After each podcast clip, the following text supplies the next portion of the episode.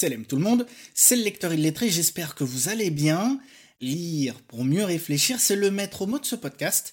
Et en ce moment, je m'intéresse à Abu Yusuf Yaqub ibn Ishaq al-Kindi, ou el-Kindus pour les latins, surnommé le philosophe des Arabes. Du coup, je voulais faire un petit compte-rendu euh, de ce que j'ai pu dénicher comme information intéressante sur ce personnage important de la philosophie islamique. El-Kindi est un philosophe musulman né entre la fin du 8e et le début du 9e siècle en Irak. Il semble y avoir divergence à propos de sa date de naissance. Henri Corbin, dans son histoire de la philosophie islamique, semble pencher pour une naissance à la toute fin du 8e siècle, et c'est aussi euh, ce qui ressort de l'article El-Kindi de l'encyclopédie euh, de l'islam. En ce qui concerne son lieu de naissance, certains disent que c'est Basra, et d'autres Koufa. Soumaya Mestiri et Guillaume Di, dans leur introduction au livre Le moyen de chasser les tristesses et autres textes éthiques, penchent pour Koufa. C'est aussi l'opinion de Corbin. Euh, le père d'El-Kindi, c'était un haut fonctionnaire de l'État abbasside qui a été gouverneur de Basra selon Corbin, plutôt de Koufa selon Mestiri et Di. J'ai dit un peu plus tôt qu'il est surnommé le philosophe des Arabes. Arabe, il l'est vraiment puisqu'il est issu d'une famille arabe euh, descendante de Qahtan. El-Kindi a été dans un premier temps proche du pouvoir abbasside. El-Ma'moun l'a fait entrer à Beit el-Hikma, il est devenu le précepteur d'Ahmed fils d'El-Mu'tasim qui d'ailleurs l'a patronné, mais aussi le calligraphe officiel d'El-Mutawakkil. El-Kindi était fortuné. Et cette fortune, il l'a mis entre autres au service de la science, puisqu'il a eu une riche bibliothèque, qui lui a d'ailleurs été un temps confisquée, et puisqu'il a fait traduire de nombreux textes de philosophes grecs. Il ne les a pas traduits lui-même parce qu'il ne connaissait pas le grec, mais il corrigeait la langue arabe des textes une fois traduits. Il était proche des milieux mu'tazilites, mais n'en était pas un lui-même. Euh, c'est peut-être cette proximité qui lui a valu de tomber en disgrâce du temps d'El Mutawakil, mais Mestiri Eddi explique que cette disgrâce est due non pas à des raisons intellectuelles ou idéologiques, mais plutôt à des intrigues de palais. Et pour finir, il est mort euh, dans la solitude, à Bagdad, au milieu du IXe siècle. El-Kindi est un philosophe au sens large du terme. La philosophie est d'ailleurs pour lui la science de la véritable nature des choses. C'est peut-être ça qui l'a mené à s'intéresser à des domaines aussi variés que l'arithmétique, la géométrie, l'astronomie, la musique, l'optique et d'autres. Et il a écrit sur des thématiques tout aussi variées. Attention quand même pour lui, la connaissance seule ne suffit pas le but de la philosophie est d'atteindre la vérité et d'agir selon celle-ci.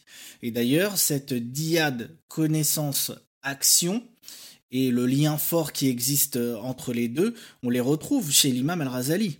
C'est une constante chez lui puisqu'on retrouve ça tout au long de son Ihya Ulum ad-Din, revivification des sciences de la religion, mais aussi dans Ayyuhal Walad, lettre aux disciples, ou encore Mizan al-Amal, critère de l'action. C'est une notion essentielle puisqu'on la retrouve dans toute la spiritualité islamique. On peut voir euh, ce que dit à ce propos Sayyid Hussein Nasr dans le Jardin de la Vérité, je cite.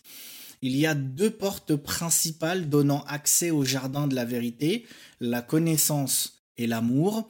Les routes menant à ces portes, cependant, sont pavées d'actions humaines. Fin de citation. On voit clairement ici la diète connaissance-action.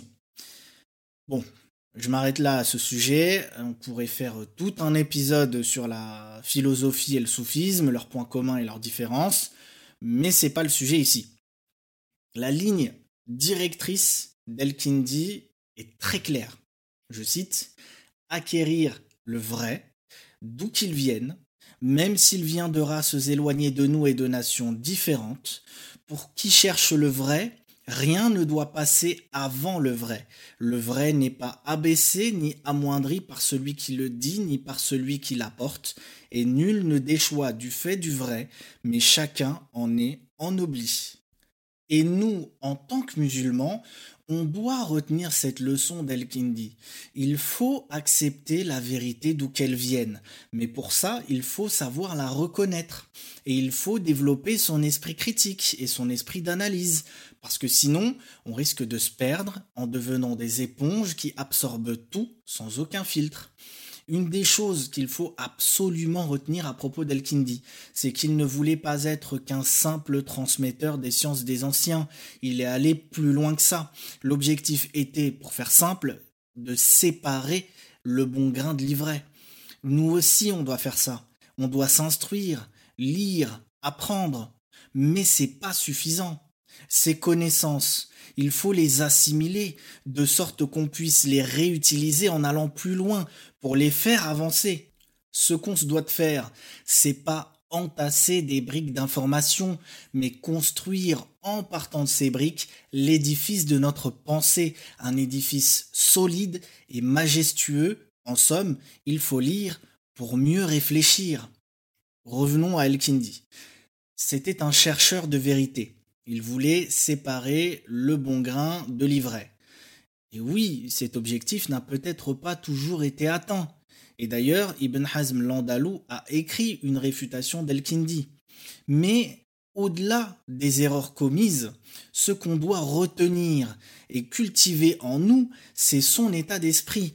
Chercher la vérité, l'accepter d'où qu'elle vienne, faire preuve d'esprit d'analyse, d'esprit critique, mais aussi faire preuve de rigueur intellectuelle et de méthode quand on veut raisonner. Développer ça en nous. Est-ce que ce ne serait pas devenir en quelque sorte les héritiers d'Abu Youssouf El-Kindi? Pour vous préparer cette émission, j'ai utilisé plusieurs livres. Le moyen de chasser les tristesses et autres textes éthiques d'El-Kindi, introduction, traduction et notes par Soumeya Mestiri et Guillaume Di aux éditions Fayard. C'est un recueil de plusieurs textes d'El-Kindi richement introduits par les traducteurs. Histoire de la philosophie islamique d'Henri Corbin aux éditions Gallimard, collection Folio Essai. C'est un indispensable pour comprendre la philosophie islamique. Le jardin de la vérité de Saïd Hussein Nasr aux éditions Tesnim. C'est un ouvrage de présentation des doctrines soufis, pour faire simple. Je me suis également basé sur l'article El-Kindi de l'encyclopédie de l'islam. Et puis, je vous ai parlé de plusieurs livres d'El-Razali. Donc, euh, Ihya Ulum ad-Din, c'est une encyclopédie de spiritualité islamique.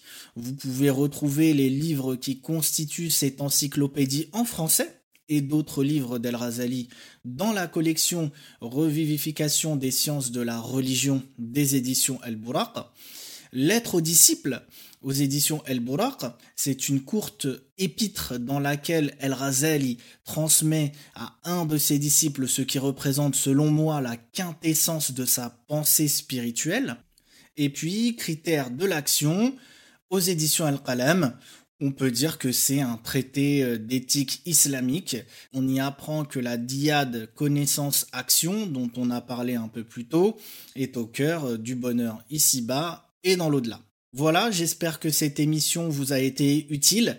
Si c'est le cas et que vous voulez soutenir le podcast, abonnez-vous et notez-le sur votre plateforme d'écoute préférée.